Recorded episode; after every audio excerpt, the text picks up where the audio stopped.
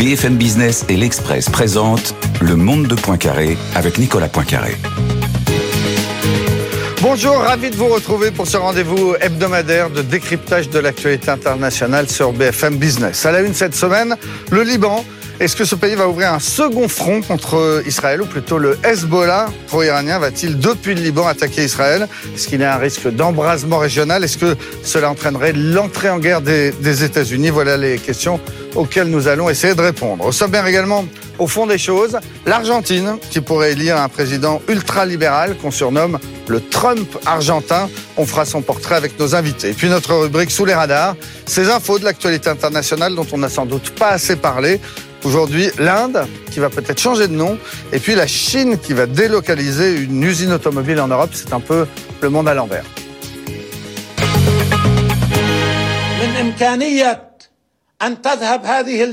La crainte d'une escalade ou d'une guerre totale sur le front, voire même d'une guerre généralisée, est une possibilité réaliste et peut se produire.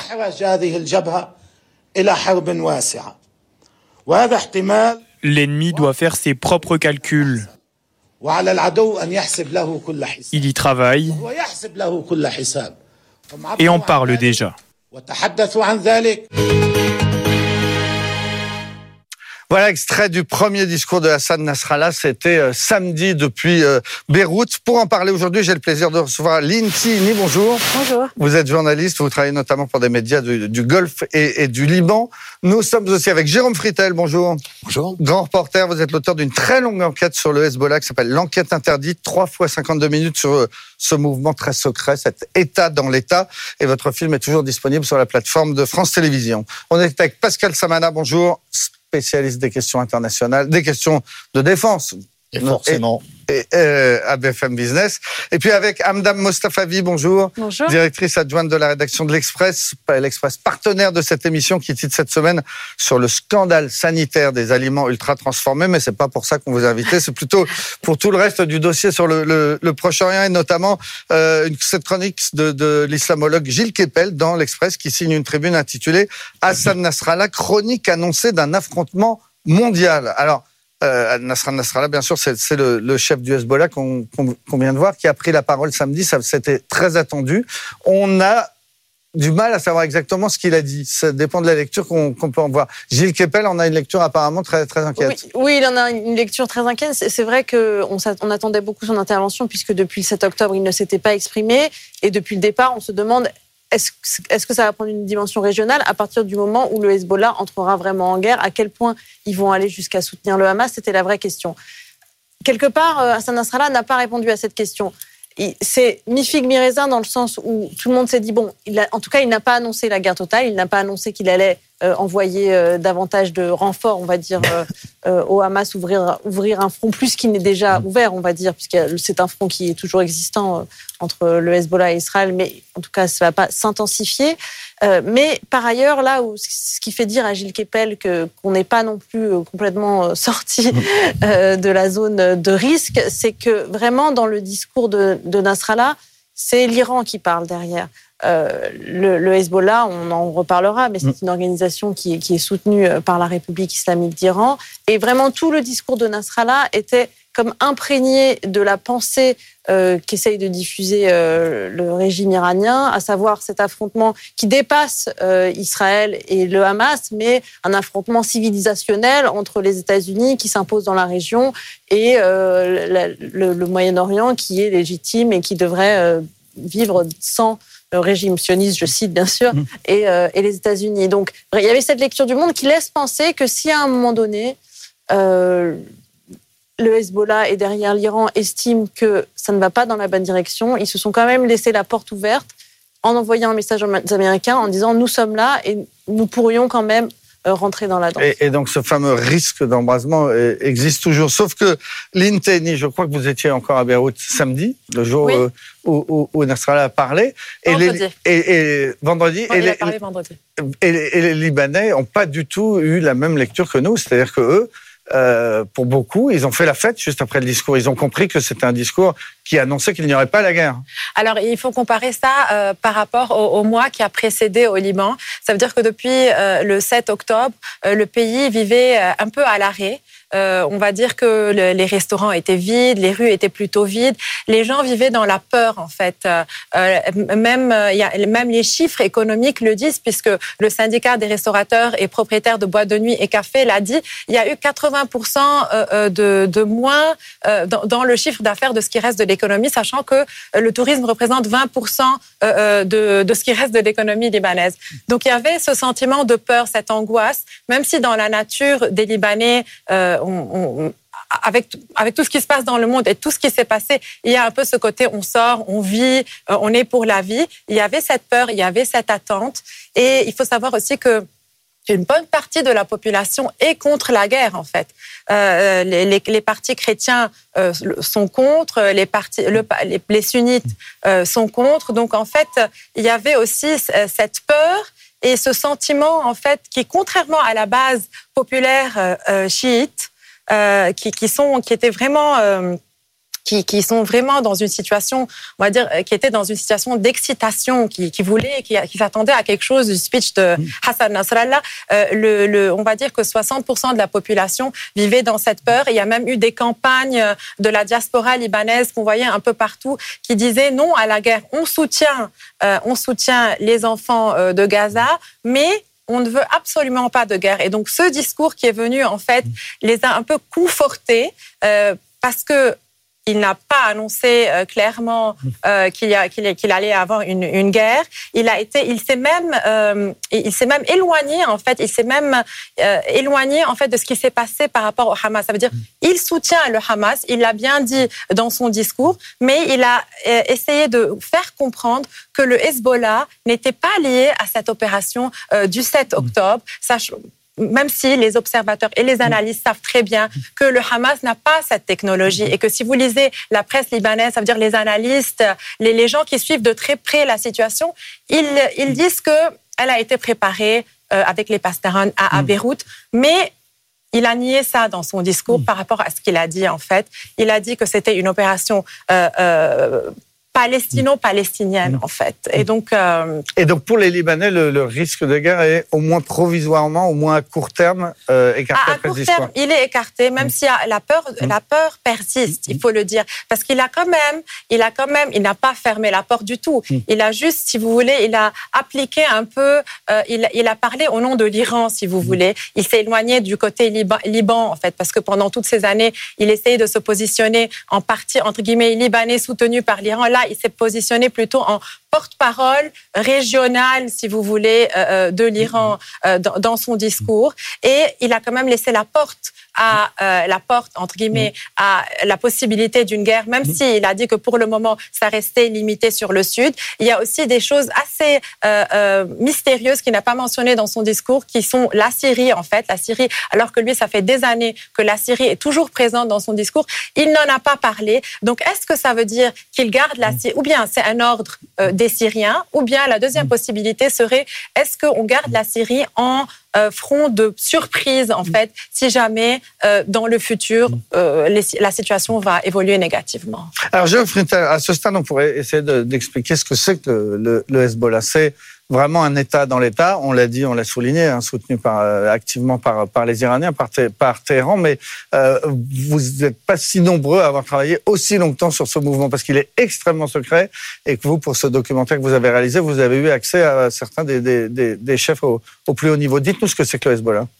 Le Hezbollah est une création purement iranienne. Ça a été créé au, tout début des années 80, alors que le Liban euh, était occupé par l'armée israélienne. Il y avait aussi la présence des forces occidentales, américaines et françaises notamment. Euh, et donc, euh, Roménie, qui venait de prendre le pouvoir euh, à Téhéran, a envoyé quelques centaines de gardiens de la révolution pour exporter sa révolution islamique au Liban. Ces gardiens de la révolution sont arrivés, ont euh, rassemblé euh, les groupes euh, palestiniens et d'autres groupes de combattants, le Liban était en pleine guerre civile, donc les combattants, c'est vraiment pas ce qui manquait. Ils les ont rassemblés, ils les ont unis, ils leur ont dit voilà, vous savez combattre, vous savez poser des bombes, on va vous amener des armes et des moyens, et allez-y, euh, il s'agit de bouter l'armée israélienne dehors. Et donc le Hezbollah est né comme ça. C'est vraiment une création 100% iranienne au départ. Et 40 ans après? Et 40 ans après, c'est devenu la principale force politique au Liban. C'est un État dans l'État. Ils ont quasiment droit de veto sur la composition du gouvernement. Et c'est la seule milice armée libanaise, car à la fin de la guerre civile, il y a eu des accords de paix et toutes les milices sont désarmées, toutes sauf une, le Hezbollah, qui était auréolé de son image de résistant, car ils ont réussi à bouter les forces israéliennes euh, hors du Liban euh, en l'an 2000, après quasiment 20 ans de, de guérilla et de combat. Et donc c'était vraiment l'âge d'or du Hezbollah. Là, ils apparaissaient comme euh, ceux qui avaient réussi à libérer le Liban de l'occupation israélienne. Donc très populaire, et pas seulement au sein de la communauté chiite, sa propre communauté, sa base, mais aussi également auprès des opinions publiques arabes. Et donc depuis, le Hezbollah a construit une structure parallèle à l'État euh, libanais. Le Hezbollah dispose de d'écoles, de, mouvements de jeunesse très puissants, d'écoles, d'hôpitaux, de banques. Euh, il y a aussi un et puis d'une armée. Et, et, son armée. Alors, son armée, ça c'est l'appareil civil. Non, mais ils ont réussi à doubler l'armée par un appareil civil, hein, quand même, avec qui envoie des députés aussi au Parlement. Donc il y a une façade respectable. Et à côté de ça, il y a une armée très puissante notamment depuis qu'elle a été faire la guerre en Syrie. Car le Hezbollah, sur la demande de Téhéran, est allé combattre en Syrie pour sauver le régime de Bachar el-Assad. Et donc, ils ont combattu dix ans là-bas et, et, ils se sont aguerris. Aujourd'hui, le Hezbollah, c'est une armée de soldats professionnels. Alors, euh, Nasrallah évoque le chiffre de 100 000 euh, combattants. Alors, je, pense qu'on n'est pas obligé de croire tout ce que raconte Hassan Nasrallah. Euh, le chiffre de 40 ou 50 000 me paraît plus proche de la réalité. Mais il s'agit de soldats extrêmement aguerris, après 10 ans de combat très durs en Syrie, avec un matériel et un équipement extrêmement moderne, fournis par l'Iran, et une facilité de déplacement, justement, entre la Syrie et le Liban, ce qui lui permet, comme vous l'avez très justement dit, soit d'envisager d'attaquer Israël depuis la frontière du sud Liban, qui est l'endroit, euh, je dirais, sa base naturelle, sa base géographique naturelle, soit depuis la Syrie, euh, pour faire une attaque un peu plus indirecte. Donc, c'est ce que Nasrallah a dit, toutes les options restent ouvertes. ce que, vous, ce que vous aviez révélé, c'est leur botte de financement. L'Iran ça on le savait, mais ce qu'on savait moins, c'est le trafic de drogue. La cocaïne colombienne finance activement le Hezbollah. Parfaitement. C'est une enquête qui a été menée par euh, le DEA, la Drug Enforcement Agency, qui est donc l'agence fédérale antidrogue américaine, qui a enquêté pendant 10 ans, de 2005 à 2015, sur le financement du Hezbollah. Euh, et le Hezbollah, euh, qui au départ était 100% financé par l'Iran, on parle à peu près d'un milliard de dollars par an, euh, à un moment, il y a eu des sanctions internationales qui ont affaibli l'économie iranienne, et l'Iran ne pouvait pas continuer à financer de la même manière le Hezbollah, donc ils leur ont dit, à vous de trouver une source de revenus. Mmh. Et le Hezbollah s'est tourné vers le trafic de drogue, et effectivement, s'est allié avec les cartels colombiens de, de trafiquants de cocaïne, euh, et a euh, bah, mis les mains euh, dans le mm. trafic de cocaïne, ce qui est assez paradoxal quand on s'appelle le parti de Dieu. Quand même. Mm, mm. Alors c'est une question qu'on a posée au numéro 2 du Hezbollah, le Sheikh Naïm Kassem, qui évidemment se défend et qui se défend de tout trafic, il condamne la drogue, le trafic de drogue, l'usage de drogue, euh, et il rejette ça comme étant une accusation américaine pour les salir, pour salir la résistance. Mais cette enquête, elle est, elle est extrêmement sérieuse, elle est très détaillée. Ils ont mis à jour tout un pan du, du financement occulte du Hezbollah. Euh, grâce à un espèce de département des finances parallèles qui s'appelle le Business Affairs Component, le, bureau des affaires commerciales, on pourrait l'appeler ainsi, et, donc qui avait euh, des centaines de comptes dans une euh, banque libanaise dont le Hezbollah était quasiment l'actionnaire, la Libanese Canadian Bank, qui a été fermée par les Américains. Et puis, cette enquête a duré dix ans et la DEA attendait le feu vert de Washington pour arrêter les principaux responsables, pour en tout cas émettre des mandats d'arrêt.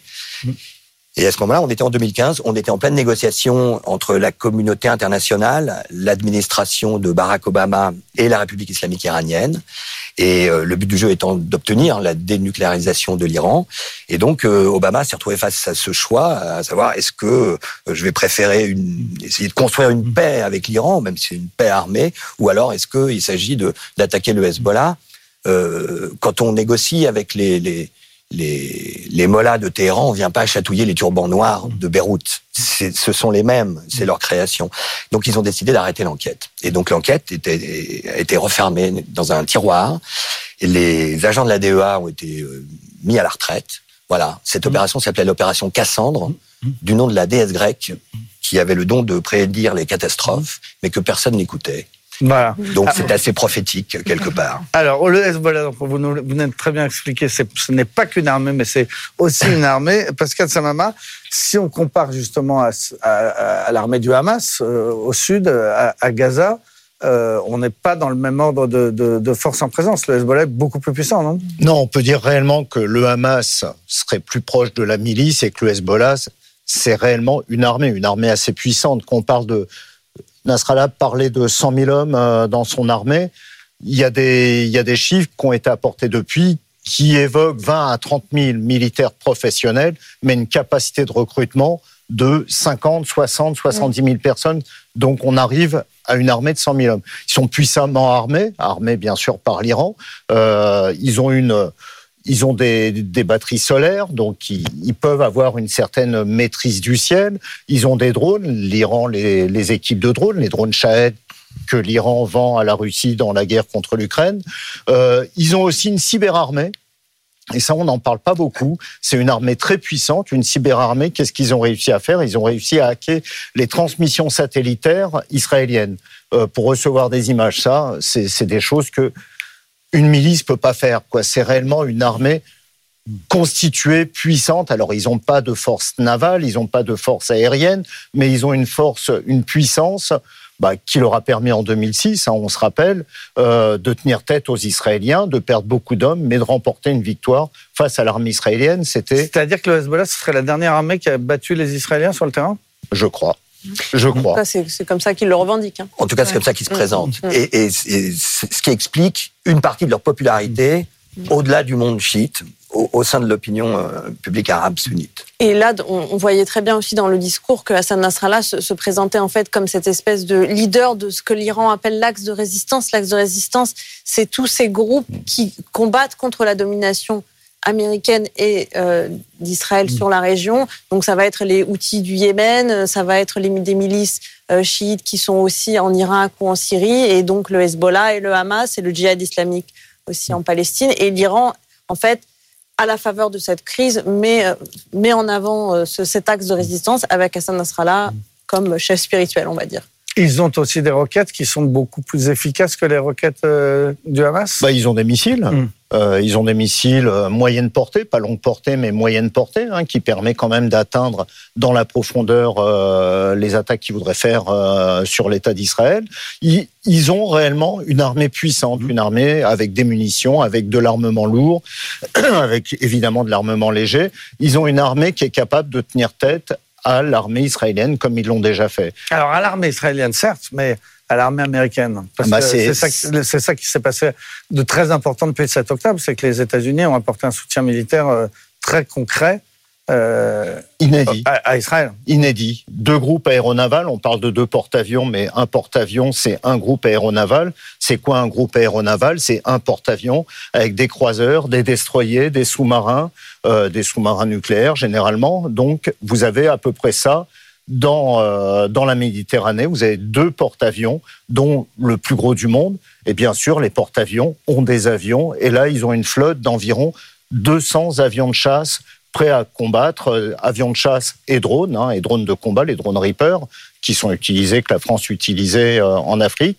Ils ont cette flotte qui est assez puissante, qui leur permet, s'il se passait quelque chose, et d'ailleurs ils se déclarent comme ça, c'est une force de dissuasion qui vise à empêcher tout pays qui voudrait prendre l'opportunité de, de, de, de souffler sur les braises, bah, de, de le détruire. Je pense que le message est, est très clair. Pour donner une idée, 200 avions, c'est plus que l'armée française. hein. L'armée Il y a française sur ces deux environ. porte-avions américains plus d'avions que l'ensemble de... Bah, L'armée française a deux- entre 200 et 220 avions de chasse, dont certains sont pas. Enfin, bref. Entre 200 et 220 avions de chasse. Alors que là, donc on a le, le- le même nombre. Une... Bah oui, et quand vous avez des menace, F-35, des F-18, des F-15, c'est des avions qui sont capables de faire un aller-retour au-dessus de, au-dessus de, de l'Iran en une petite demi-heure. Quoi, c'est, rien. Hein, c'est pas une mission très très longue à faire. Donc, euh, Adam Mostafavi, est-ce que c'est ça qui explique le discours de vendredi dernier? Est-ce que c'est ça qui explique que la, entre guillemets, euh, prudence du, du patron du Hezbollah? Ce qui- ce qu'il faut avoir en tête, c'est que de, toute façon, le régime iranien, euh, institué par la République islamique de, de 79, a toujours en tête sa survie. Donc, ils, ne vont jamais faire des choses qui peuvent, ils vont toujours aller chercher. Souvent, ça, surprend les observateurs parce que parfois ils négocient, parfois ils provoquent, ils sont quelque part entre. Mais parce que c'est la façon de rester en place, de rester au pouvoir, de rester ce unique euh, régime chiite au milieu d'un monde sunnite, euh, ce, pays qui n'est compris par personne et avec un système théocratique qui n'existe nulle part ailleurs. Donc vraiment, euh, c'est ça qu'il faut avoir en tête. Les Téhéran, sous-entendu, dit on va pas sacrifier notre régime et notre survie pour les Palestiniens. Et quand euh, Nasrallah dit ce, ce- ce n'est pas nous, ce, ce sont les Palestiniens tout seuls, c'est aussi une reprise du discours qu'a toujours eu Ali Khamenei, le guide suprême iranien, qui est de dire Israël tombera, enfin l'État sioniste tombera, mais ce sera des mains des Palestiniens. Alors évidemment, on les aidera derrière euh, le, plus possible, mais ils ne vont pas aller en tout cas jusqu'à la provocation. Et quand Hassan Nasrallah dit euh, vous pouvez mettre vos navires, ça ne nous fait pas peur, évidemment, c'est un peu le contraire, je pense, qu'il faut entendre. Jérôme Frettel, vous pensez qu'en en vrai, ça lui fait peur? Bah, euh, forcément, c'est une menace terrible, ces, deux groupes euh, aéronavals américains. Euh, le Hezbollah euh, a réussi une première fois à euh, mettre les Occidentaux, euh, à virer les Occidentaux du Liban. hein, C'était au début des années 80. Et pour cela, ils avaient utilisé ce qui n'existait pas au Liban, euh, des commandos martyrs. Et donc, ils sont très fiers d'avoir importé cette technique euh, au Liban, qui est une technique euh, chiite, euh, qui vient de la guerre Iran-Irak notamment. Euh, alors, est-ce que Nasrallah pense à ça comme arme pour lutter contre les Américains Et dans ce cas-là, ce ne serait pas un combat frontal, ce serait, euh, ce serait du terrorisme. Ce que le Hezbollah a toujours pratiqué depuis sa naissance jusqu'à aujourd'hui. En plus de son armée, aujourd'hui capable effectivement de euh, d'affronter l'armée israélienne, euh, le Hezbollah dispose de commandos terroristes et notamment de commandos de terroristes martyrs. Donc c'est une arme, euh, qu'il- à mon avis, qu'il ne faut pas négliger s'il y a un combat direct ou indirect entre le Hezbollah et les Américains ou les Occidentaux au sens plus large. Oui, mais euh, Oui, moi, je, moi, oui, euh, moi je crois que euh, ça deviendra automatiquement une guerre régionale. En fait, euh, la possibilité d'un affrontement entre le Hezbollah et les Américains, euh, sans qu'il n'y ait d'autres intervenants euh, euh, qui sont proches de l'un et de l'autre, est un peu est un peu difficile en fait, un peu compliqué. Donc ça, ça devra commencer en fait avec si jamais il y a une guerre avec un affrontement euh, Hezbollah-Israël, en fait. Et après, s'il y a une intervention américaine, ça voudra dire qu'il y a aussi une intervention des alliés, en fait, de l'axe de l'axe iranien. Et, et donc ça, c'est ça devient une une autre dimension. Euh, ce que je voulais dire, c'est que en fait, euh, Ces alliés, pardon, ça pourrait être la Syrie ça pourrait être la Syrie, ça pourrait être la Chine, ça pourrait être, ça pourrait être la Russie. Je, je, enfin, des, des, des alliés qui. Dans les scénarios les plus noirs, Voilà, ça s'élargit vraiment. oui, Voir oui. la Russie, hein. Oui, oui, la Russie vient Voilà, voilà, ça, ouais, ouais. ça, ça devient une guerre. moi, à- C'est ce que les observateurs euh, disent. Aujourd'hui, c'est ce qu'ils sont en train de dire aussi, c'est que, enfin, ce que je voulais préciser avant que j'ai pas dit, c'est que le Hezbollah et Jérôme, euh, je ne sais pas si vous êtes d'accord avec moi, il tient le pays politiquement. Ça veut dire qu'aujourd'hui, le leader euh, du Liban, c'est Hassan Nasrallah. Il faut le dire comme ça. C'est que c'est, il n'y a pas de président de la République, mais il n'y a- pourquoi il n'y a-t-il pas de président? Parce que c'est le Hezbollah qui bloque, qui trouve qu'il n'y a pas de candidat comme lui veut. Donc en fait, Ah, tient- au Parlement, hein, c'est ça, parce que le. oui, oui, exactement, au Parlement. Et, et donc, il tient politiquement aussi le pays. D'ailleurs, le Premier ministre sortant l'a dit dans une interview, ce n'est pas de mon ressort aujourd'hui. Euh, la guerre ou la paix n'est pas de mon ressort. Donc, donc c'est assez, c'est quelque chose de très important à savoir, c'est que il tient le Liban et la décision va lui revenir, en fait, revenir en fait euh, à l'axe, euh, à l'axe iranien euh, pour être, pour être plus, plus précis en fait. Ça va être. Mais ce qui se passe en coulisses, ce sont des négociations iraniennes, américaines, et c'est ça qui fait en, en- en- en sorte que euh, il ait eu ce discours. C'est ce que les observateurs et les analystes disent que en coulisses, ce qui se passe n'est pas ce qu'on voit en fait. Il y a des coulisses, des, des négociations qui ont lieu entre l'Iran et les, et les, et les États-Unis, et c'est pour ça qu'il s'est démarqué du Hamas, en fait, de la de l'attaque du Hamas, et c'est pour cela qu'il est resté large dans son discours euh, vendredi dernier. Donc la décision viendrait de, de Téhéran, in fine, de savoir si ce conflit s'élargit ou pas. Téhéran affaibli par tout ce qui se passe en interne depuis euh, un peu plus d'un an. non? Oui, mais là, il faut dire que l'Iran, a- enfin, à qui profite le crime entre guillemets, c'est quand même flagrant que l'Iran sort beaucoup mieux, enfin, est beaucoup mieux aujourd'hui qu'il y a trois mois. Euh, il y a trois mois, on pensait qu'il y a deux mois, même il y a un mois et demi, on pensait que Israël allait enfin euh, avoir la paix avec ses voisins. Si l'Arabie Saoudite, on avait parlé sur ce plateau même du processus de normalisation avec l'Arabie Saoudite. Euh, si le processus de normalisation s'était fait avec l'Arabie saoudite, la situation euh, d'Israël et aussi des Palestiniens sans doute euh, aurait vraiment progressé vers la paix et l'Iran aurait été mis complètement hors jeu. Donc aujourd'hui, l'Iran a réussi à, re- à retrouver euh, sa puissance de nocivité et, de, et en tout cas sa puissance de- d'acteur avec lequel on est obligé de négocier si on veut la paix au Moyen-Orient. Là, on présente un peu le Hezbollah presque comme un pantin des mollahs de, de, de Téhéran. C'est vrai ou il y a quand même une part de C'est toute la question. Mmh. Mais c'est vrai que pour ce qui relève de, d'une intervention militaire en Israël, ou en tout cas à l'extérieur de ses propres frontières, euh, la décision appartient à Téhéran. Le Hezbollah est le bras armé de Téhéran. Après, pour ce qui est des questions euh, de politique libanaise, euh, les dirigeants du Hezbollah on leur, disposent de leur propre marge de manœuvre. Mais pour tout ce qui est intervention militaire, et notamment en dehors de ses frontières, la clé est à Téhéran. Clé- C'est exactement ce qui s'est passé avec la guerre en Syrie. Nasrallah ne voulait pas y aller. Il avait tout à y perdre. Il, allait pour la première fois affronter des frères musulmans. Donc pour le prestige et l'image du Hezbollah, c'était extrêmement risqué.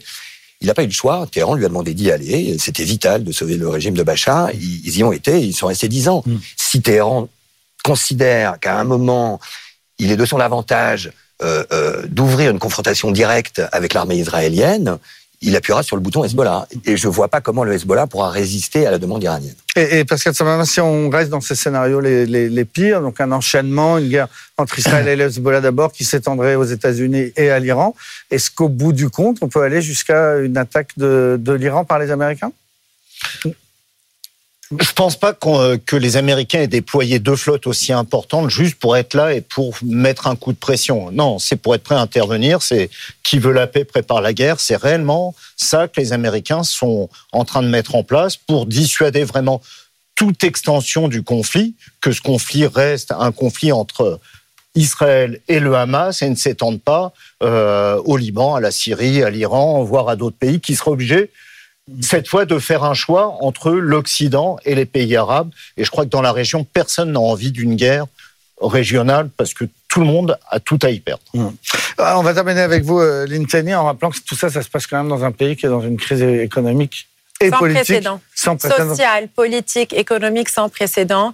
Et euh, ce qui est important aussi de savoir, c'est que euh, après la guerre de 2006, le pays a été reconstruit notamment grâce aux pays du Golfe, aux donations, à l'aide internationale. Et aujourd'hui, les pays du Golfe ont fait parvenir un message très clair au gouvernement libanais. En cas de guerre, vous ne pouvez plus compter sur nous. Et en plus, la deuxième chose, c'est que le pays aujourd'hui n'a pas le même profil qu'en 2006. Crise économique, explosion du port de Beyrouth. Donc vraiment, aujourd'hui, si- s'il y a une guerre euh, Hezbollah-Israël, euh, je peux le dire, ce sera la fin du Liban.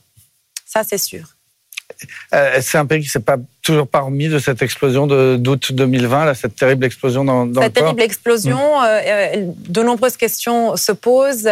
L'enquête piétine. Et il y a de très nombreux obstacles. Il y a un point d'interrogation autour de euh, la présence de, de cet ammonium, si c'est le Hezbollah ou pas, bien sûr. On ne va pas euh, euh, faire l'enquête ici sur le plateau, mais euh, Il y a les- au moins des doutes. il y a, il y a, il y a- qui étaient il y a évoqués des doutes très, très, très clairs. Il y a Ben, plusieurs indices. Voilà, même, hein. il y a des indices. L'enquête piétine parce que aussi parce que le Hezbollah est fort politiquement. Donc ça aussi, il, il et puis euh, c'est très très compliqué en fait de pouvoir avancer dans cette enquête.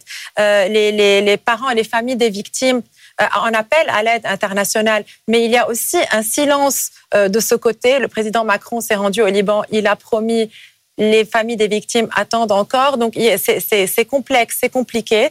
Aujourd'hui, ce qu'il faut savoir, c'est que le pays ne se relèvera pas de, de, de, cette guerre.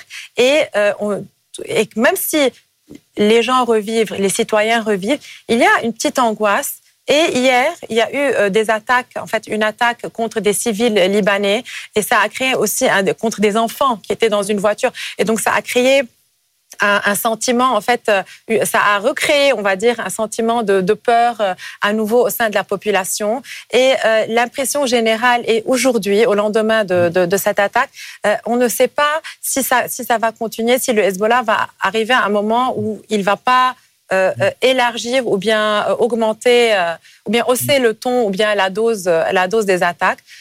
Il, attend pour le moment l'Iran, comme vous avez dit, pour ce volet-là, mais il a une base populaire qui est très, euh, qui est très remontée. Ce pays, il était, il était riche, il était beau, il était multiculturel jusqu'à 74 à peu près, c'est là que tout bascule. Tout à fait. Et, vous étiez épargné, j'imagine. Donc, est-ce que quand on est libanaise, on se dit peut-être un jour quand même, on se redressera, peut-être un jour on reviendra c'est l'espoir, c'est l'espoir que nous avons tous, que c'est l'espoir que la, diaspora a en fait. c'est la diaspora qui a énormément contribué à reconstruire Beyrouth après l'explosion du port. Donc ça montre qu'il y a encore cet attachement euh, pour le Liban. Euh, les gens qui vivent, euh, parce que c'est un pays qui vit en fait. Beyrouth c'était la ville qui ne dormait jamais. Et, donc il y a un espoir, même si c'est devenu très compliqué. il y a un très grand appauvrissement de la population libanaise. il y a cette crise politique, il y a cette peur avec Israël. Il y a, il y a il y a de très nombreux facteurs. Il y a cette explosion du port. Donc, on, les gens, si vous allez à Beyrouth, les gens vous diront on a de l'espoir, mais c'est très compliqué. Merci beaucoup d'avoir participé à ce, premier débat sur le, Liban. Merci Lynn Téhéni.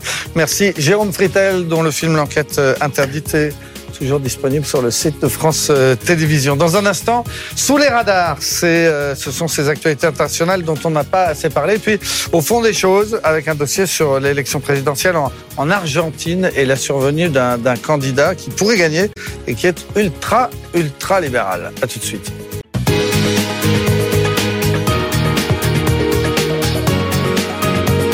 BFM Business et l'Express présentent Le Monde de Poincaré avec Nicolas Poincaré. Retour sur le plateau du Monde de Poincaré. Nous sommes toujours avec Amdam Mostafavi, qui est directrice adjointe de la rédaction de l'Express. Et nous sommes rejoints par Benaouda Abdedaïm. Bonjour. Bonjour. Spécialiste de, l'éco international à BFM euh, Business pour cette rubrique, donc sous les radars, ces actualités dont on n'a pas assez parlé. Et Benaouda, l'actualité dont vous voulez nous parler, c'est la Chine c'est presque le monde à l'envers. C'est la Chine qui délocaliserait une entreprise vers l'Europe. C'est exactement ça. Euh, c'est euh, BYD, euh, le grand constructeur automobile électrique chinois, qui, dit-on en Allemagne et en Hongrie, compte installer une usine en Hongrie, dans le sud de la Hongrie, semble-t-il. Et ça serait sa première usine de voitures électriques en Europe au sein de l'Union européenne. C'est très important parce que euh, actuellement l'Union européenne, la Commission européenne euh, a, une enquête euh, concernant la Chine au sujet de ses subventions à ce secteur de l'automobile euh, électrique. Euh, BYD euh, pourrait disposer en plus d'une autre usine euh, pour travailler avec, c'est celle de CATL, fabricant chinois de, de, batteries électriques, qui se trouverait également en 2025 en Hongrie. Et tout cela décrit une relation plus qu'au beau fixe entre la Hongrie de Viktor Orban, le national conservateur, et euh, Xi Jinping. Victor Orban, le Premier ministre hongrois, était il y a deux semaines, euh, un peu plus de deux semaines en, Chine, et Xi Jinping l'avait qualifié euh, d'ami de la Chine. Victor Orban s'était rendu dans une, dans une usine de BYD à Shenzhen. Donc les choses sont en train de, de, de s'engager. Et si BYD s'installe en, en, Hongrie, l'Union européenne ne pourra pas lui opposer des droits de douane punitifs ou des mesures restrictives parce que ce sera considéré comme une voiture fabriquée dans la banlieue de Madrid, de, Francfort ou de Paris. oui, c'est ça. Vous venez de nous expliquer une logique politique. Euh, mais il y a aussi une logique purement économique, c'est que ce seraient des voitures européennes. Exactement, d'autant plus qu'elles euh, seraient subventionnées par le contribuable hongrois, parce qu'on, selon les informations dont on dispose également, mm. c'est que la Hongrie mm. Mm, subventionnerait l'installation de cette euh, usine BYD, ce qui bouleversera forcément le secteur automobile européen à, court et, et moyen terme. Et ce sont des bonnes bagnoles? Il paraît qu'elles sont, excellentes. Je ne suis pas spécialiste du, secteur, mais il paraît qu'elles sont aussi, aussi bonnes que celles de, l'américain Tesla. Donc, euh, ça sera l'épreuve de, force sino-américaine euh, sur le territoire européen. Voilà, la Chine qui va venir chez nous, en Europe, construire ses, euh, voitures. Euh, Amdam Mostafavi, vous nous parlez d'un article qui va paraître dans l'Express jeudi prochain sur un pays qui pourrait bien changer de nom. Et c'est pas un petit pays. Quand vous me l'avez dit, je me suis dit tiens, est-ce que c'est les îles Féroé ou non non, c'est pas c'est un très grand pays. C'est l'Inde, c'est l'Inde qui pourrait voisin de la Chine qui pourrait s'appeler euh, Bharat. En fait, Bharat, c'est un nom euh, du sanskrit, ça vient euh, de, l'histoire de l'Inde. L'Inde, il faut savoir que c'est un pays qui a eu euh, de nombreux noms dans l'histoire. Et d'ailleurs, ce nom Bharat existe dans la constitution indienne, puisque dans la constitution indienne, c'est l'Inde aussi appelée Bharat. Alors pourquoi évidemment, ce nom historique revient sur le devant de la scène? C'est la volonté des nationalistes hindous qui sont au pouvoir, notamment Narendra Modi, le Premier ministre, qui pousse beaucoup en général pour que l'histoire de ce pays qui est multiculturel et multiconfessionnel, il y a des musulmans, il y a des hindous, que ce pays soit majoritairement soit complètement le côté musulman, on va dire, et le côté aussi de la colonisation britannique euh, soit totalement effacé. Et donc.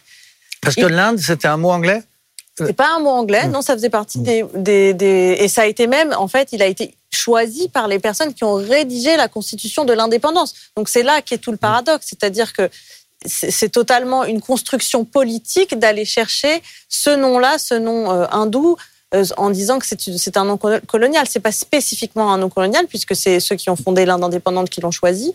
mais ce qui est sûr, c'est que ça fait preuve de ce climat de défiance qui euh, aujourd'hui existe euh, en Inde. C'est un climat de défiance vis-à-vis de la minorité musulmane, mais aussi euh, de tout ce qui peut être héritage de l'Empire britannique d'une manière ou d'une autre. Donc il faudra peut-être s'habituer à appeler les Indiens les Baratais c'est comme ça qu'on dira, non? J'avoue que j'ai pas poussé la question jusque-là, mais il faut savoir que les Indiens l'utilisent déjà. Au G20, Narendra Modi avait écrit Bharat sur, son, sur son, sa petite plaque quand il a fait son discours. Euh, ça a priori, on devrait dire Bharati. Non, les Bharati. Parce que comme on dit les ah. Gujarati, on dirait les Bharati. bon, tout ça C'était ma supposition aussi.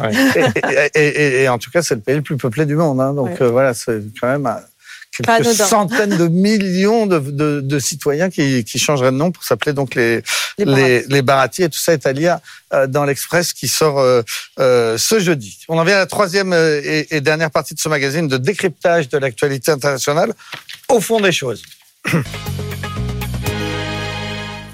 Au fond des choses, c'est un dossier qui nous semble particulièrement important. Et aujourd'hui, les élections en Argentine. Le premier tour a eu lieu euh, le 22 octobre. Le second tour aura lieu le 19 novembre. Et il départagera Sergio Massa, qui est l'actuel ministre de l'économie, et Javier Milei, qui est un curieux personnage anti-système, ultra-libéral. On l'appelle parfois le, le Trump argentin. Benahouda, expliquez-nous pourquoi ce, quel est l'enjeu de ce scrutin? L'enjeu est fondamental parce que euh, l'Argentine est l'une des principales puissances latino-américaines. C'est une banalité que de dire cela, mais c'est effectivement, sont effectivement deux profils euh, antagonistes qui, qui s'opposent comme rarement dans l'histoire contemporaine euh, de, de, ce pays qui est en démocratie depuis maintenant 40 ans. Et euh, ce que on qualifie de libertarien, de, d'anarcho-capitaliste, est en mesure d'emporter euh, la présidence euh, argentine face au ministre de l'économie euh, sortant, péroniste, Difficile de qualifier, les experts nous diront exactement ce qu'est le péronisme à l'ère contemporaine, euh, mais on voit en tout cas que les sondages, les derniers sondages ne parviennent pas à dégager un vainqueur pour cette élection euh, au second tour du 19 novembre. Il y en a deux qui donnent le ministre de l'économie sortant euh, gagnant, deux autres qui donnent le, ce candidat Javier Milei comme gagnant. ce qu'il faut noter, c'est qu'il y a un institut brésilien qui a qui s'appelle Atlas Intel, qui a lui parfaitement saisi euh, l'évolution euh, des, des, mouvements de voix au premier tour et qui avait qui avait relevé que Javier, euh, pardon que Sergio Massa, le ministre de l'économie, serait devant Javier Milei avec un écart assez important premier tour relève que Javier Milei est à le, le, le candidat anti-système est à 52 contre 48 pour le ministre euh, euh, sortant de l'économie. Donc Javier Milei pourrait devenir le prochain président de, l'Argentine. Et alors on va essayer de mieux comprendre qui est, qui est cet homme et nous sommes rejoints par Florence Pinault de Villechenon. Bonjour. Bonjour. Vous êtes professeur émérite à l'ESCP Business School et directrice du CERAL. Et nous sommes avec euh, Gaspard Estrada, directeur exécutif de l'OPALC à Sciences Po. Merci de nous avoir rejoints euh, et également. Aidez-nous à, à, mieux comprendre qui est ce Javier Milei qu'on n'avait peut-être pas vu venir, sauf quand on travaille sur le sujet, comme c'est votre cas, euh, Florence Pinault de, de Villechon. On le, présente, on le présente comme le nouveau Trump, comme le Trump argentin. Est-ce que c'est une caricature ou est-ce qu'il y a un peu de ça? Non, je trouve qu'effectivement, ça correspond pas mal. On aurait pu aussi le rapprocher d'autres personnalités qui pour l'instant, se sont éclipsés de la scène politique, tel Bolsonaro au Brésil, pour parler de pays plus voisins. En tout cas, c'est vrai qu'on a le sentiment d'être avec euh, deux, une joute électorale qui ne ressemble à nulle autre. D'une part, parce que, monsieur, vous l'évoquiez, il y a eu. euh, les sondages ont été démentis par les faits. En plus, tout ça dure. hein. On a eu ces primaires au mois d'août, après un premier tour qui est séparé du deuxième tour par un mois. C'est pas le cas de tous les pays, de, toutes les, de tous les régimes républicains.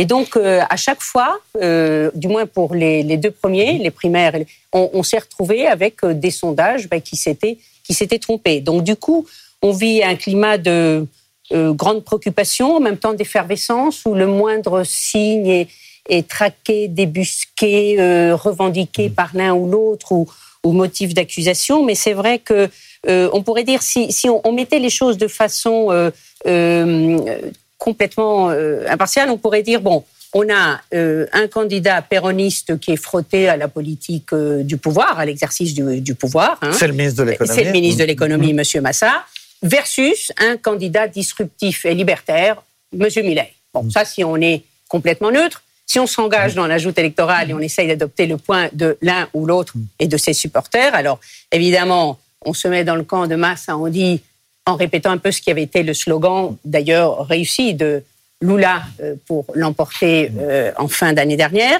c'est le fascisme versus la, démocratie. hein.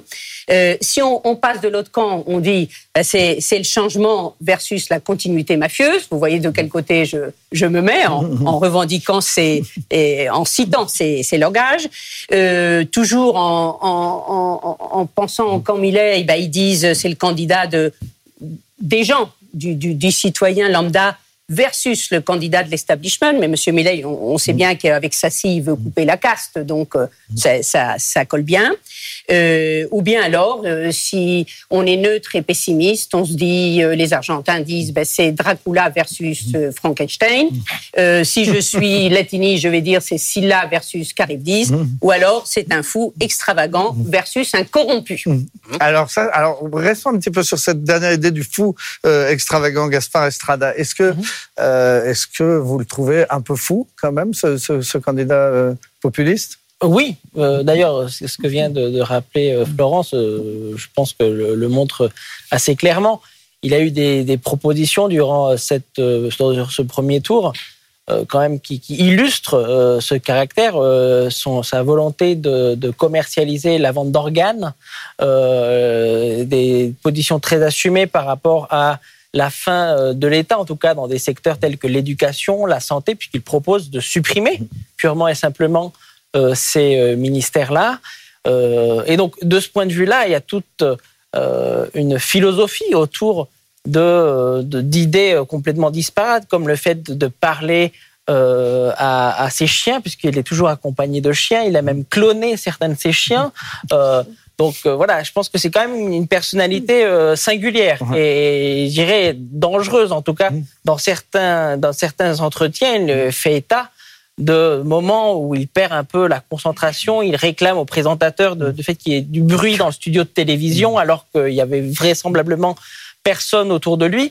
Donc c'est, il est vrai, c'est une personnalité quand même euh, assez assez spéciale et assez inquiétante. Et d'ailleurs, les commu- consu- les conseillers en communication de, de Sergio Massa exploitent justement ces fragilités pour faire apparaître ce candidat comme un candidat qui serait dangereux euh, aux yeux des Argentins. Alors il est, il est climato-sceptique, il est contre l'avortement, il est pour le port d'armes, il est populiste, ça, mais ça on a déjà connu. Là vous êtes en train de nous dire qu'on on arrive quand même dans un domaine qu'on n'a pas connu. Le président qui clone ses chiens, le président qui veut, veut- veut commercialiser les organes. Là, là on, on dépasse ce qu'on a pu voir ailleurs avec Bolsonaro, par exemple, non?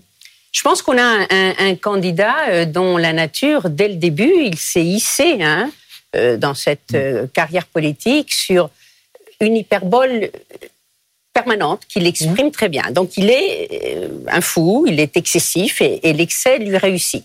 Alors là, le problème depuis, euh, on parlait de, des sondages qui finalement se sont trouvés euh, euh, contredits par la réalité. Euh, lui, il attendait si ce n'est le- l'emporter, mais du moins être en tête du. Bon, il, ne l'est pas, mais maintenant les sondages commencent à insinuer autre chose. Parce que, pardon, on l'a pas dit, mais il a reçu le soutien quand même de la candidate qui est arrivée en troisième position. Alors, Ce qui le redonne quand même. Absolument. un- Alors donc du coup, il reçoit soudainement une injection de, appelons de raisonnabilité, de bon sens, qui devrait, s'il était élu, contribuer à la gouvernabilité, parce qu'il faut aussi penser au jour du lendemain, avec l'appui de l'ancien président Macri et de la candidate battue, Patricia Bullrich, de l'Alliance Ensemble pour le changement. Et du coup, effectivement, dès que, tout de suite après le premier tour, on a vu un Milley en essayant, ça doit pas être facile pour lui, pour lui l'excessif et le, marginal, euh, essayant de se décaler un petit peu vers le centre, un espace qu'habilement a occupé Monsieur Massa, euh, et que même avait un petit peu négligé finalement Madame Bullrich dans sa campagne. Ça, l'a- ça lui a été reproché. Donc, euh, on, on a euh, un ancien président Macri qui essaye là de dompter le, euh, le lion. Hein, euh, vous voyez, c'est toutes les, je reprends un peu des images hein, qui, euh, sont présentes, euh, voilà, mais qui sont les Argentins sont pleins d'imagination et qu'on retrouve dans, dans les journaux. Et effectivement, euh, pour ajouter à ce que mentionnait euh, Gaspard, vous avez également aussi, euh, il l'a dit. Alors, attendons. euh, il faudrait voir quels sont ses propos pour le dernier débat qui, a- qui est prévu le 12, euh, donc dimanche prochain, débat télévisé très codifié, d'après ce que j'en sais. Mais il a également, effectivement, proposé de liquider le ministère de l'Environnement, de liquider le ministère de la Culture. Bon, tout ça, ça fait. La Banque dire, centrale. Là, on- la- alors, la Banque centrale, ça a été son premier cheval de bataille et qui, qui rime avec, euh, du coup, je dollarise et, et du coup, j'ai plus besoin de la Banque centrale.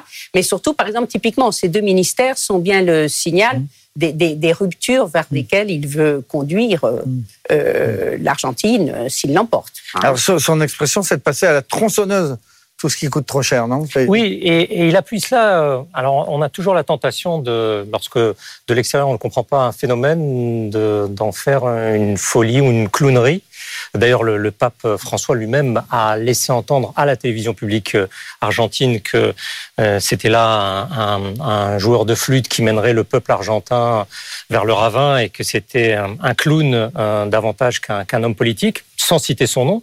Mais il appuie, Javier Milei appuie ses idées sur un corpus idéologique, un corpus idéologique ancré qui est celui de l'éthique de la liberté absolue, conceptualisé par, par l'économiste et le philosophe américain Murray Rothbard, qui a inspiré d'autres euh, politiques euh, en, en- Amérique du Nord. Et de ce point de vue-là, euh, il répond d'une certaine manière à une demande populaire, à une demande au sein même de la jeunesse. Une- je parle sous votre contrôle, une partie de la jeunesse argentine, et pour lui, et pour lui parce qu'il représente une sorte de bouffée d'air frais euh, dans, dans un système qu'il juge parfaitement décadent et qui n'a pas su répondre à leurs besoins. Et ce phénomène a été accéléré par le fait que l'Argentine, euh, sous le Covid, euh, s'est délitée, s'est effondrée sur, sur elle-même. Et dans l'esprit de cette jeunesse euh, libertarienne, euh, ce candidat représente une forme d'espoir. Évidemment qu'on qu'on pense de cet espoir-là. Donc de ce point de vue-là, il appuie euh, son, son, son programme, son idée sur des idées euh, supprimer la banque centrale. On demande comment il va faire pour pouvoir mener une politique monétaire et budgétaire, soit. Euh, Dollariser l'économie. dollariser, alors, lui, ça veut dire quoi Ça veut dire quoi Il voudrait supprimer le pesos Voilà. et, le remplacer par le dollar américain traité, je, je, je vous prie de m'excuser pour le terme, euh, c'est lui qui l'emploie d'excrément, euh, le peso argentin. Donc pour lui, il faut faire comme a fait l'Équateur, comme a fait l'Équateur au début des années 2000 comme a fait le Salvador, tirer un trait sur cette monnaie qui est qui est sur des fondations pourries selon lui, et donc repartir de l'avant sur euh, faire du, du, du passé table rase. Et là aussi, c'est un saut dans l'inconnu extraordinaire qui fait peur à beaucoup, beaucoup, euh, non seulement d'Argentins, mais euh, de partenaires de, de l'Argentine. Et un pays comme ça, euh, Gaspard Estrada peut décider de- d'adopter la monnaie américaine et de renoncer à sa propre monnaie? Bon, il y a déjà plusieurs euh, exemples qui ont déjà été mentionnés. Je rajouterai aussi le Zimbabwe, qui euh, a aussi dollarisé son économie. Néanmoins, je pense que les conséquences iraient bien au-delà de, l'Argentine, et je pense notamment à l'Amérique du Sud et au Mercosur. Euh, L'alliance euh, euh, qui est aujourd'hui composée du Brésil, de l'Argentine, du Paraguay et de l'Uruguay, verrait aussi son fonctionnement exploser puisqu'il se base sur un tarif extérieur commun. Or, une des propositions de Javier Milei, c'est justement de rompre ce traité. Euh, et donc cela aurait aussi des conséquences économiques extrêmement fortes pour euh, le Brésil et pour euh, le, reste de ses voisins sud-américains. Donc il est clair que cette élection attire l'attention des capitales sud-américaines. D'autant plus que, comme l'a rappelé Florence, il y a aussi un problème lié aux résultats des élections législatives qui ont eu lieu donc il y a quelques il y a quelques jours, où très clairement Sergio Massa certes n'aura pas la majorité qualifiée, mais il aura le principal groupe parlementaire euh, à l'Assemblée et au Sénat. Euh, Ce n'est pas du tout le cas euh, de Javier Milei. Donc, s'il est élu, il faudra aussi composer avec le Parlement, un Parlement qui ne sera pas favorable, en tout cas dans un premier temps. Donc, il faut aussi prendre en compte cette dimension-là. C'est-à-dire que, un, l'Argentine vit une très grave économie, une très, grave crise économique avec un taux d'inflation qui dépasse les 100% euh, d'inflation. Donc on est d'ores et déjà dans une situation de crise. Euh, si à cela on rajoute un, président imprévisible qui n'a pas de majorité au Parlement, voilà, on a des ingrédients pour ben, une continuation euh, au minimum de cette crise économique. Donc c'est aussi un élément qui inquiète euh, non seulement les Argentins, mais aussi les capitales des pays latino-américains. Et, il faut rappeler que l'Argentine, c'est quand même un pays qui a déjà connu une crise économique monstrueuse au début des années 2000, presque une, presque une banqueroute du pays. Moi, j'ai des, des souvenirs de- d'amis argentins qui me disaient mon père est médecin à, à Buenos Aires, il mange pas à sa faim. C'est quand même un pays qui a connu ce que, que- ce que heureusement en Europe on n'a pas connu, c'est-à-dire presque la, presque la fin. Et j'imagine que ça, pèse encore très lourd dans l'esprit des gens. C'est Oui. un traumatisme, non? Cela dit, effectivement, mais les jeunes qui ont, ont fait le, le nid de l'électorat de Millet, alors sont ces jeunes de classe plutôt de très bas revenus, euh, qui ont développé un peu ce qu'on appelle, euh, je, je reprends des termes des, des journalistes argentins, hein, ils ne m'appartiennent pas. Euh, il y en a un qui a parlé du vote Rappi. Rappi, c'est une start-up colombienne qui est dans le livré à- la livraison à domicile. Donc, sont- c'est ce type de jeunes qui ont pris l'habitude de travailler sans contrainte. Ils sont numérisés, ils sont hyper connectés, mais en même temps, bon, moi j'ai pris l'habitude de travailler sans avoir euh, toute la protection de l'État, qu'on ne vienne pas me, me chauffer les oreilles avec, avec tout ça. Alors d'autant plus que ces jeunes n'ont pas connu ou étaient, étaient euh, écoutez, on est en 2000, euh, quasiment 24, euh, la crise de 2001, vous voyez, et ils, ils n'étaient pas nés ou, ou, ou- ou très ou petits, donc il n'y a pas cette mémoire. Pour compléter un peu ce que disaient nos, euh, nos amis, alors pour parler de, euh, du, du Vatican, effectivement, et c'est là on voit le- la personnalité du, du bonhomme, parce que il a parlé de, de l'idiot, il a dit le stupide qui est à Rome.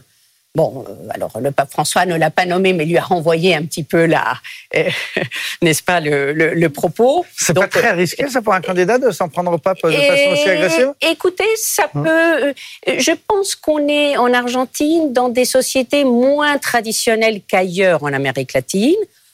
Sans être une spécialiste du sujet, j'oserais dire euh, comparer peut-être à la Colombie ou au Chili, mais euh, ça peut heurter, ça, ça peut lui coûter quelques voix. Bon, cela dit, le pape François, il était assez, il est assez discuté. Il a, il a ses fans et il a ses détracteurs parmi les Argentins même. Mais on voit un petit peu le, euh, le bonhomme. En parlant de, de l'impact, euh, du moins en termes de relations internationales, effectivement, on a bien vu l'effet que ça a eu quand Bolsonaro est arrivé au, au pouvoir et qu'il a isolé à nouveau le, le Brésil et du coup le Mercosur, la CELAC ont tant bien que mal ont, maintenu un fonctionnement un peu bancal parce qu'ils n'y allaient pas. Donc on peut imaginer ce qui peut se passer là en termes de, de, de l'intégration régionale. hein. sûrement elle, elle en prendrait un coup. Mais en tout cas, je voulais dire, c'est vrai que on est en pleine agitation des peurs où chacun agite euh, un étendard et, et effectivement, on dit aujourd'hui, on a un peu l'impression qu'on est euh, entre, euh, encore une fois, ce que dit la presse argentine, entre que tout le monde dégage, et cette phrase-là en Argentine nous ramène à la crise De 2001. euh, de, de 2001, hein, du début du millénaire. Donc cette phrase que tout le monde dégage avec les casseroles. Alors, mais ils disent que tout le monde dégage 2.0 version Millet, euh, ou alors, ben peut-être que vaut mieux un Massa qu'on connaît face à un Millet qu'on devrait découvrir. Hein. Donc, vous voyez un petit peu quand on parle d'agiter des peurs. Chacun joue là-dessus, et avec un, un Millet là qui doit se repositionner un peu plus au centre, mais combattre une nature qui est par nature euh, un caractère qui est plutôt agressif, qui apparaît comme intolérant, qui n'est pas trop ouvert au, au désaccord, et un Massa maintenant qui se hisse facilement dans, euh, qui, a, qui s'est coulé dans l'habit du, du milieu qui cherche, euh, entre guillemets, un gouvernement d'union nationale. Et puis alors, il y a une déclaration récente qui, m'a beaucoup frappé, c'est que il a contesté l'horreur de la dictature militaire des, des années Absolument. 80 en plus. Et après ce que je comprends, c'était quand même un tabou, c'était quand même admis euh, généralement comme une évidence que cette période militaire avait été terrible. Lui, il dit, euh, bah, pas tant que ça. Oui, d'autant Mmh. plus que l'Argentine, contrairement à d'autres pays latino-américains, a fait ce travail de mémoire. Non seulement en créant des commissions de la vérité, en exhumant des documents des archives euh, militaires, mais en condamnant des, euh, des officiers, des militaires. Euh, et donc ce travail de mémoire qui a été fait aujourd'hui est revisité et il y a plutôt un révisionnisme historique qui euh, a éclos au cours de cette campagne présidentielle et il est clair que cela choque et notamment euh, les militants euh, des droits de l'homme qui sont plutôt du côté de, de, de, de Sergio Massa et des mouvements euh, péronistes, en tout cas euh, les, les veuves de la place de, de mai, Les grands-mères. les grands-mères, voilà. Et donc de ce point de vue-là, il est clair qu'il il en a transformé en enjeu électoral. Euh, il est clair que lui souhaite se différencier par rapport justement au euh, à la classe politique euh, donc qui a dirigé euh, l'Argentine depuis le retour à la démocratie il y a tout juste 40 ans. Euh, cela est, disons, euh, fait écho justement à cette volonté de dire que tous les politiques doivent partir. Néanmoins, il a aussi un- une difficulté dans ce deuxième tour, puisque à partir du moment où il reçoit le soutien de personnalités telles que l'ancien président Macri, que la candidate Patricia Bullrich- de fait, il, fait aussi le jeu de cette caste, puisqu'il accepte leur soutien. Donc, de ce point de vue-là, il a ici une problématique de maintenir la véracité de son discours, de son positionnement, euh, alors que voilà l'écart est très faible. Euh, vraisemblablement, euh, cette élection sera arbitrée à peu de voix près. Et donc, il est clair que chaque voix compte et euh, les, prochains jours euh, seront déterminants pour fixer ce scrutin. Il s'appelle donc Javier Milei. Il est climato-sceptique, il veut supprimer la Banque centrale, il clone ses chiens. Euh, il est quand même très spécial et ce sera peut-être le prochain président de, l'Argentine. On verra ça et on suivra ça dans, dans ce- cette émission Le Monde de Poincaré. Euh, on se retrouve dès lundi prochain. Merci de nous avoir suivis.